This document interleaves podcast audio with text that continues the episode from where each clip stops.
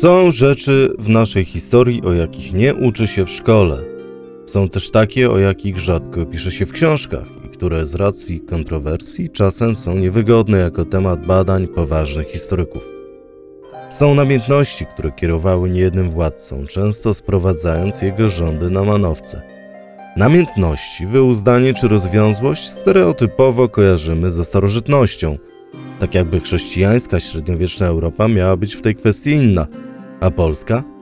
Czy w naszej historii byli władcy, którzy myśleli bardziej przez pryzmat swoich pokus, niż trzymali się sztywno ustalonych przez normy religijne reguł? Czy seks w naszej historii odgrywał rolę polityczną? Chyba tak, skoro impotencja w staraniach o potomka zakończyła dwie wielkie dynastie, a niezliczona ilość władców czy prymasów Polski cierpiała na, nie bójmy się o tym mówić, choroby weneryczne. Dziś będziemy bez skrępowania mówić o tym wszystkim, a gościem odcinka będzie historyk Jerzy Beskidzki, autor książki Seks i Władza, dewianci, erotomani, seksoholicy. Zapraszamy Cię do wysłuchania podcastu Historii, jakiej nie znacie z serii Książka bez fikcji, gdzie co tydzień prezentujemy najlepsze tytuły z dziedziny historii, nauki i literatury faktu. Partnerem dzisiejszego odcinka jest wydawnictwo RM, którego nakładem ukazała się książka Seks i Władza.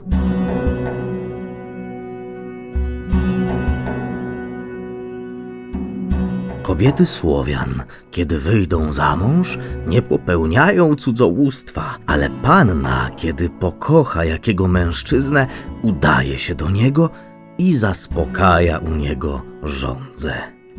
A kiedy małżonek poślubi i znajdzie ją dziewicą, mówi do niej: Gdyby było w tobie coś dobrego, byliby cię pożądali mężczyźni i z pewnością byś była sobie wybrała kogoś, kto by wziął twoje dziewictwo.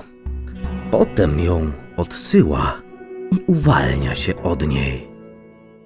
Ibrahim ibn Jakub, piszący te słowa, czuł się pewnie u między Wisłą a Wartą, jak późniejsi badacze tzw. Tak prymitywnych kultur, akcentujący promiskuityzm, czyli mało skrępowane stosunki seksualne poza tradycyjnie pojmowanym małżeństwem jeżeli oczywiście tenże Ibrahim ibn Jakub był wśród Polan.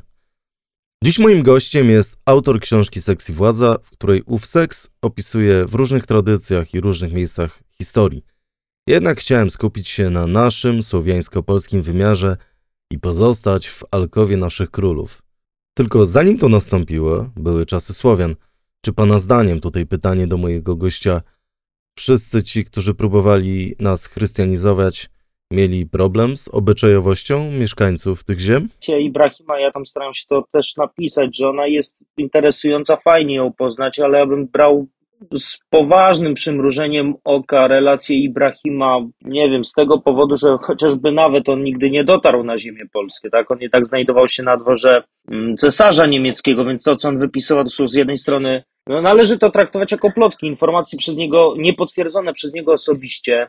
Na pewno też Zwrócić trzeba będzie uwagę na fakt, że jak to w, w okresie wczesnego średniowiecza ludzie pis, potrafili pisać naprawdę rzeczy, które dzisiaj byśmy mogli włożyć przynajmniej między fikcję. Stąd ten cytat jest interesujący na jakiś sposób. Tak jak to należy w historii patrzeć z przymrużeniem oka, natomiast brać pod uwagę, że gdzieś tam jakieś, no to przysłowiowe ziarno prawdy prawdopodobnie i być może się znajduje, ponieważ e, tak jak pan powiedział, no, czy mieli problem z obyczajowością tutejszych. Jest na, na pewno pozostały nam jakieś ślady pokazujące, informujące o tym, że chrzest polski to był de facto chrzest. Oczywiście tak zakładamy w 966, zakładamy też, że e, naszego, naszego władcy, księcia Polan Mieszka I Natomiast jest dyskusyjne, czy informacja o tym dotarła wszędzie, ba czy informacja o tym, że właśnie mieszkańcy, mieszkańcy państwa Polan stali się chrześcijanami, została wszędzie zaakceptowana. E, I tutaj no, przykładami jest y, chociażby nawet słynne dziady, które przecież znamy, no bo Adam Mickiewicz nas y, katował jako lektura. E, natomiast trzeba zwrócić uwagę, dziady były, to był obrzęd słowiański. Gdzieś tam palenie ognisk na cmentarzach e, pojawiało się w okresie, można powiedzieć, przedchrześcijańskim. Kościół oczywiście starał się to e, wyplenić jako obrzęd, jako obrzęd pogański, a co skończyło się tym, że jednak w okolicach 1-2 listopada chodzimy na groby i w miejsce owych o wielkich ognisk palimy świeczki.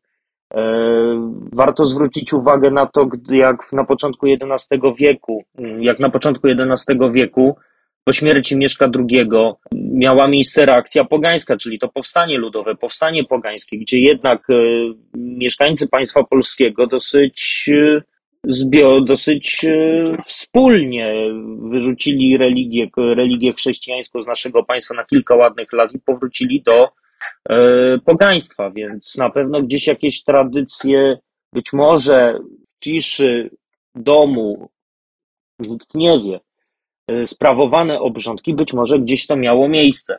No na pewno pewnego rodzaju informacją dla historyków jest e, to, co było opisywane, czyli chociażby nawet pojawienie się Bolesława Chrobrego. Z jednej strony Bolesław Chrobry, którego tak pięknie Galanonim opisuje jako tego, który krzewił wiarę chrześcijańską, który tak poprzez wybijanie zębów najsłynniejsze uczył ludzi, że należy utrzymywać post. E, natomiast z drugiej strony, czyli, tak, czyli z jednej strony mamy informację o tym, że Bolesław Chrobry starał się ugruntować to chrześcijaństwo w państwie, co jest informacją, że nie wszyscy Polacy z tym chrześcijaństwem się od razu zaprzyjaźnili. Z drugiej strony, no fakt tego, co, fakt tego, co zrobił podczas y, ataku na Ruś Kijowską, co się stało, jaki był los e, tej wspominanej księżniczki Przedsławy, no pokazuje, że nawet sam Chrobry chyba miał jeszcze jakieś mm, przynajmniej resztki obywa, obyczajowości pogańskiej, e, gdzieś tam jeszcze zakorzenione miał.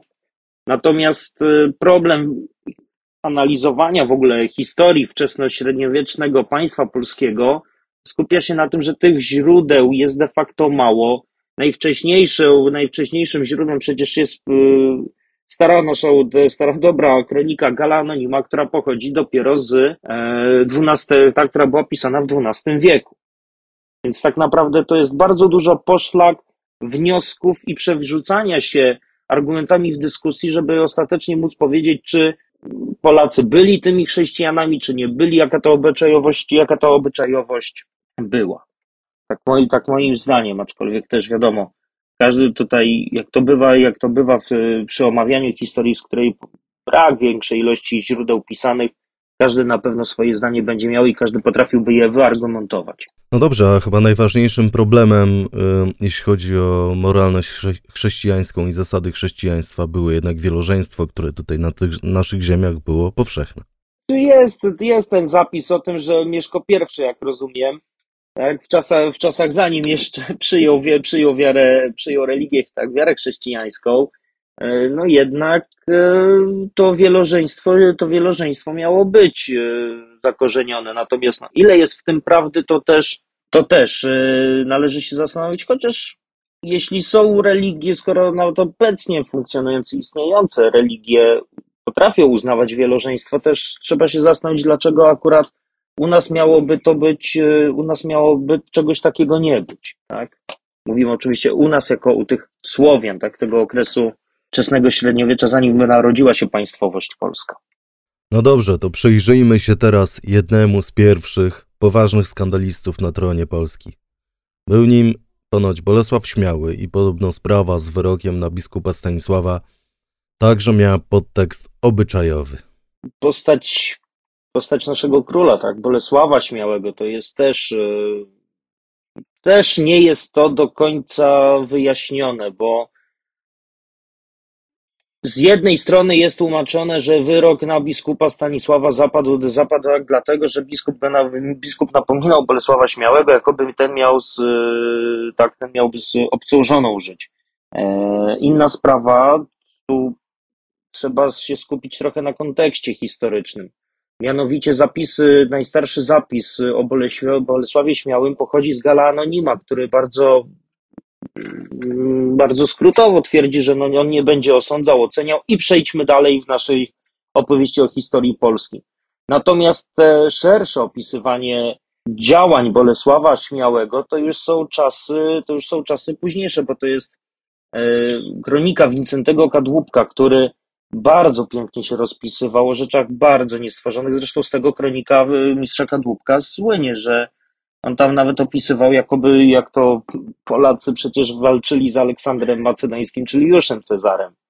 E, natomiast y, mistrz Kadłubek, spisując swoją kronikę, też celowo, i to jest nie do podważenia, opisywał e, tysiące bezeceń, z których miał się dopuścić Bolesław Śmiały, e, co wynikało z kształtującej się wówczas legendy o biskupie Stanisławie, o zrośnięciu członków, które XIII wieku miały przecież być pewnym przekazem dla ludu, jak to Polska z rozbicia dzielnicowego też się w pewnym momencie zjednoczy i zrośnie. Natomiast y, kolejny przekaz rozwijany przez y, Jana Długosza, no to Długosz to jest XV wiek, więc y, kilka stuleci różnicy między nimi było. Inna sprawa, na co warto zwrócić uwagę, e, jednak Jan Długosz pisząc swoje roczniki też był osobą, na którą jak spojrzymy, starał się bardzo Starał się bardzo na przykładzie poprzednich władców wskazać, jakie błędy, jakie grzechy e, oni popełniali, tak żeby osoby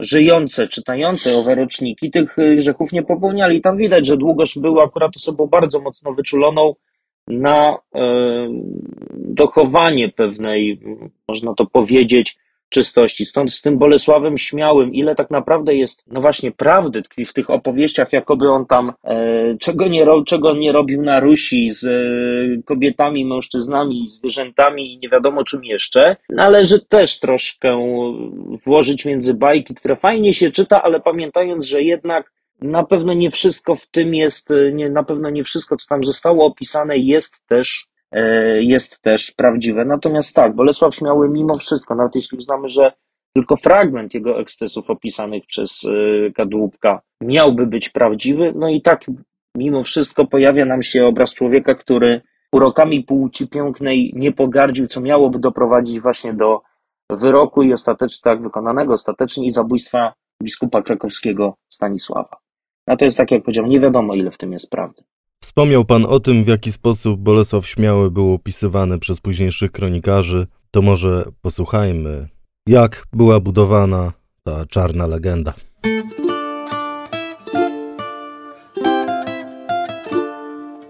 Kobiety są tu wysokie, o ciemnych włosach, piękne i zalotne. Urzeczeni ich urodą zarówno król, jak i rycerze polscy Szczęśliwi nadto z powodu zwycięstw i opływający we wszystko, oddalili się bez reszty wszelkiego rodzaju przyjemnością, nie poprzestając na zwykłych miłostkach. Król popadł w haniebny i plugawy grzech sodomski, naśladując godne potępienia zwyczaje Rusinów, u których to zboczenie było pospolite. Dlaczego akurat homoseksualizm miał być największym grzechem Bolesława Śmego. W ogóle zasadniczo jak w średniowieczu postrzegano i karano homoseksualizm. Na tyle, co gdzieś tam przejrzałem ten temat, bo nie powiem, żebym był specjalistą od akurat historii homoseksualizmu, więc tutaj też e, proszę nie uznawać mnie za jakiś wielki autorytet. Natomiast z tego, co patrzyłem, historia homoseksualizmu raczej wygląda, no można powiedzieć, ma trochę przebiega jak sinusoida. E, gdzieś te cywilizacje bliskowschodnie okresu starożytnego mniej go akceptowały. Okres starożytny, ten okres antyczny, ta kultura antyczna starożytnej Grecji, Rzymu, ten homoseksualizm akceptowała, co następnie zaczęło się zmieniać już e, u schyłku starożytności, początku średniowiecza, kiedy religia chrześcijańska stała się religią, stała się religią panującą, no tutaj chociażby nawet cesarz Justynian w Cesarstwie Bizantyjskim e, zwracał, tak e, zaczyna karać homoseksualizm. Przez cały okres średniowiecza można odnieść wrażenie, że homoseksualizm, nie oszukujmy się, on na pewno był, istniał, natomiast z, jednym z jednej strony ludzie, no, ludzie raczej się z tym nie afiszowali, z drugiej strony też nie można odnaleźć specjalnie wielu informacji, by geje byli masowo prześladowani bądź paleni na stosach, więc to było jak najbardziej uznawane za E, było to jak najbardziej uznawane za grzech i tutaj mm, ze świętym Augustynem było bardzo często powtarzane, że jednak e, nie jest to seks nastawiony na prokreację, natomiast też nie można odnaleźć specjalnie wielu informacji, jakoby można znaleźć wielu informacji, jakoby byli oni ścigani na równi z e, tymi słynnymi wiedźmami przez inkwizycję, w której też wiadomo, historia wcale nie jest taka prosta, jak utarło się w późniejszej kulturze masowej. Dopiero gdzieś w, z tego co pamiętam, w okolicach XV wieku homoseksualizm miał być ścigany przez inkwizycję, natomiast znowu nie ma specjalnie dowodów na to, żeby tak był aż tak bardzo, aż tak bardzo mocno i nagminnie ścigany. Więc był, ale raczej opowieść o tym, że Bolesław Śmiały miał być gejem, mogła co najwyżej istnieć. Być może ku przestrodze, że to jest złe i niedobre, natomiast raczej nikt y, oficjalnie tego nigdy nie potępił, nie uznał, zwłaszcza w tych wyższych sferach, za jakiś wielki grzech, który miałby doprowadzić do obalenia, taki miałby być przyczyną obalenia władcy i powodem tego. Wspomniany bowiem książę Kazimierz, aby łatwiej zaspokoić swoją płomienną żądzę, udając chorego, jako niedomagający, położył się do łóżka. Kiedy do niego przyszła w odwiedziny jego rodzona siostra, królowa Elżbieta, która go kochała więcej niż brata i wiedziała dobrze, że to choroba nie ciała, lecz serca, męcząca miłość do dziewiczej Klary, chcąc rzekomo porozmawiać z nim o pewnych sekretnych sprawach, wyrzuca z sypialni służbę, która pielęgnowała chorego. Pozostała tam sama, jedynie w towarzystwie wspomnianej dziewczyny Klary. Zamieniwszy kilka słów dla pozoru, wychodząc, pozostawiła dziewiczą Klarę u księcia Kazimierza na zgwałcenie, uznawszy takie zhańbienie za małe, zupełnie bez znaczenia przewinienie, przekonana, że nie wyjdzie ono na światło dzienne i spowoduje żadnego nieszczęścia, ponieważ zaś Bóg brzydzi się zbrodnią nierządu, wszystko przybrało inny obrót niż się spodziewała królowa Elżbieta. No to przechodzimy do postaci chyba największego lubieżnika i na dodatek gwałciciela w naszych dziejach. I to na dodatek takiego króla, którego każdy z nas nosi w portfelu, ogląda w popularnym serialu, jest uznany za władcę, który zastał Polskę drewnianą, a zostawił murowaną. Jak to w ogóle było z tym Kazimierzem Wielkim i dlaczego tego rodzaju relacje w ogóle przedostały się do kronik, nie zostały ocenzurowane? Nie jest tak, że jest to informacja wszem i wobec y, znana. Nie jest to też informacja, mm, o której jesteśmy w stanie przeczytać w podręcznikach, jak się uczymy w szkole, no bo tak jak pan powiedział, raczej kojarzymy Kazimierza z tym, że Polska, Polska miała po nim zostać murowana. Natomiast y, jest zastanawiające i tak mnie osobiście zastanawiało, czy co doprowadziło do tego, że Kazimierz Wielki no, dopuścił się tego czynu, zakładając, że się dopuścił.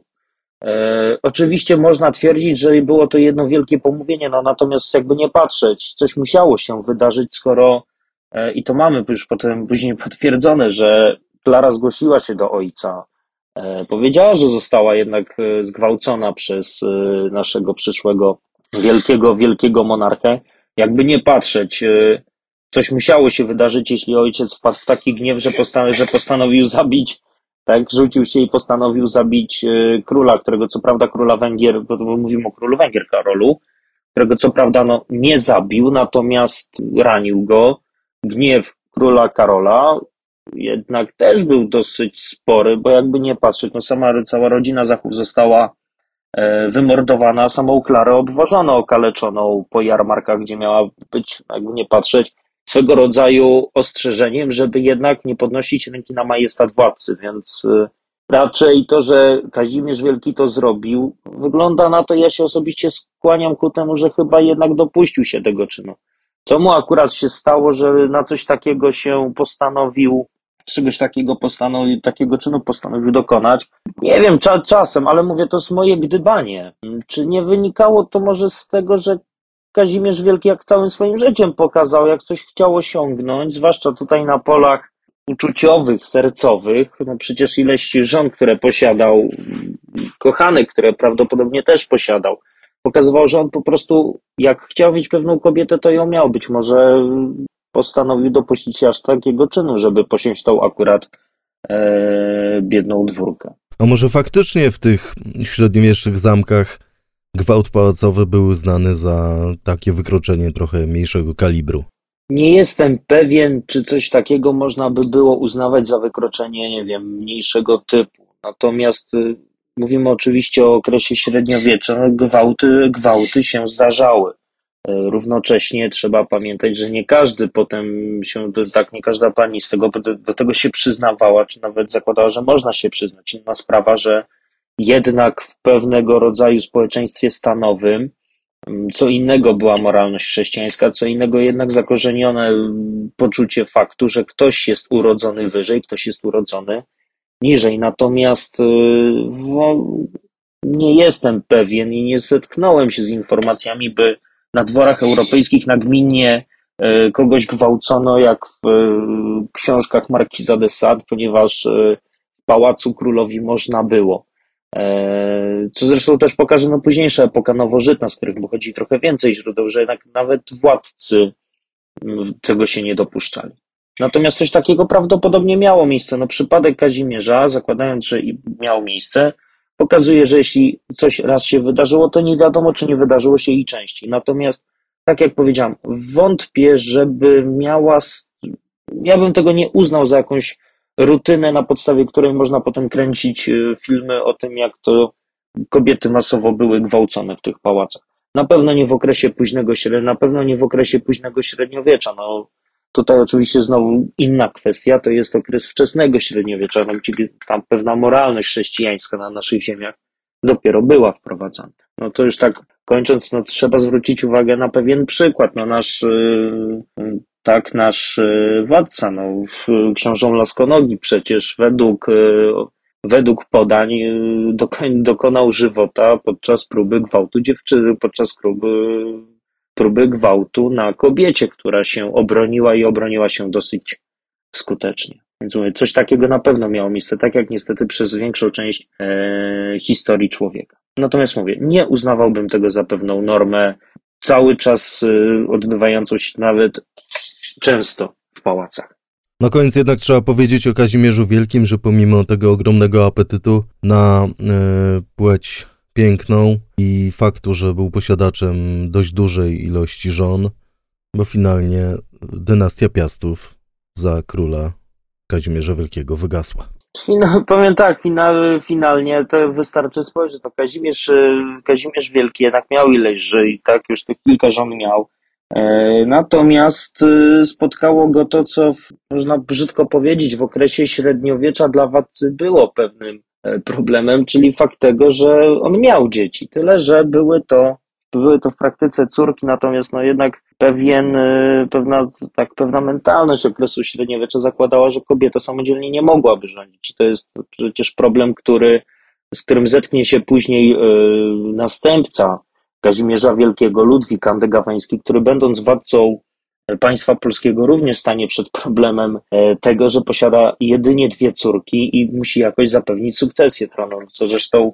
wiadomo, skończyło się wydaniem przywileju Koszyckiego i de facto zaczęło, rozpoczęło pewien proces tworzenia, formowania e, demokracji szlacheckiej. Ten sam problem, e, ten sam problem, czyli jednak próby doczekania się E, męskiego potomka, któryż to wiadomo, przecież syn po ojcu będzie wszystko dziedziczył, no był jednym z największych, jedną z największych bolączek i przyczyn tego polityki, którą prowadził, również polityki prywatnej, także w życiu prywatnym e, Henryka VIII Tudora. Natomiast tak, Kazimierz Wielki doczekał się, ale doczekał się córek, które nie, których nie dało rady, by osadzić na tronie.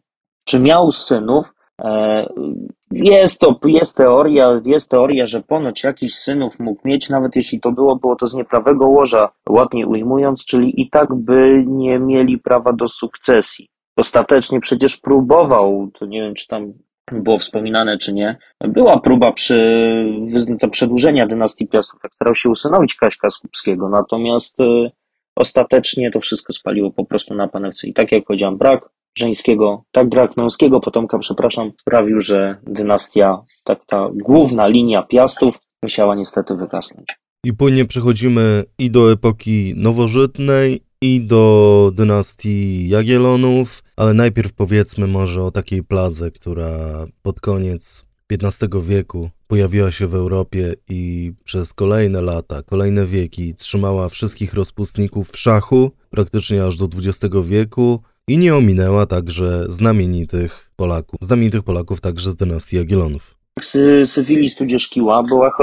chorobą, która pojawiła się, bo oczywiście mówimy o okresie nowożytnym, w okresie wojen włoskich, tak to właśnie była ta słynna choroba, co to Włosi twierdzili, że przynieśli ją Francuzi. E, Francuzi twierdzili, że nabawili się jej we Włoszech właśnie w okresie owych wojen włoskich i tak jak e, kronikarz podawał z końcem XV wieku z Włoch, e, z Włoch e, ta nieszczęsna choroba dotarła do Krakowa, czyli no, tak miasta ówczesnej stolicy państwa polskiego. No i wiadomo, że jednak się pojawiła na tyle, tak stała się na tyle modna, że dotyczyła, dotknęła ostatecznie nawet i naszych ostatnich Jagiellonów. I tak jak zwrócić uwagę, no to jest choroba, która E, dotyka, dotyka ostatnich Jagiellonów właśnie z momentem pojawienia się jej tam w latach 90. Stąd czy Jan Olbracht, e, jakby nie patrzeć, zetknie się z nią, chyba nawet wyzionie na nią ducha. Podobnie jego następca Aleksander Jagiellończyk, E, ten sam, ten sam nieszczęsny syfilis dotknie też naszego ostatniego e, Jagielona, czyli Zygmunta, czyli Zygmunta Augusta, więc była to choroba raczej, była to choroba raczej e, powszechnie spotykana, zwłaszcza w kręgach miejskich. Choroba jest, choroba jest, powiem tak, mam, mam nadzieję, że nigdy mi się nie uda na nią zapaść, obligatoryjnie rzecz ujmując, Powiem tak, zastanawiam się, co było gorsze. Czy to, że na nią ludzie zapadali, czy to, że brak e, de facto możliwości wyleczenia jej w okresie średniowiecza czy nowożytności, no bo jednak leczenie rtęcią człowieka nie stanowi najlepszego sposobu i najlepszej kuracji, więc w praktyce była to choroba, która mocno rozprzestrzeniła się po Europie i jednak no, można powiedzieć, że na pewno pewien promil przynajmniej społeczeństwa europejskiego z jej powodu poszedł do tak, poszedł za świat, no przecież chociażby nawet Cezar Borgia na ten, z tej samej chorobą się borykał, więc tak jak powiedziałem, no jest to na pewno, było to na pewno, nie wiem czy na pewno nie epidemia, natomiast plagą już można by było to nazwać. August wpadł w miłość Barbary Radziwiłłówny, która to kobieta poświęcała więcej uwagi wszystkim innym sprawom niż swojej dobrej opinii. Utraciwszy z wieloma wstydliwość, król zwiedziony przez nich samych, wysławiających kształt i ciało, i łatwą rozpustę naprzód do niej został doprowadzony, uwikłany i usidlony tak bardzo, że prawie zaprzeczając rozumowi ludzkiemu, z zapałem ją pożądał. No to mamy, proszę Państwa, mezalians wszechczasów towarzyszący wygaśnięciu dynastii Jagiellonów.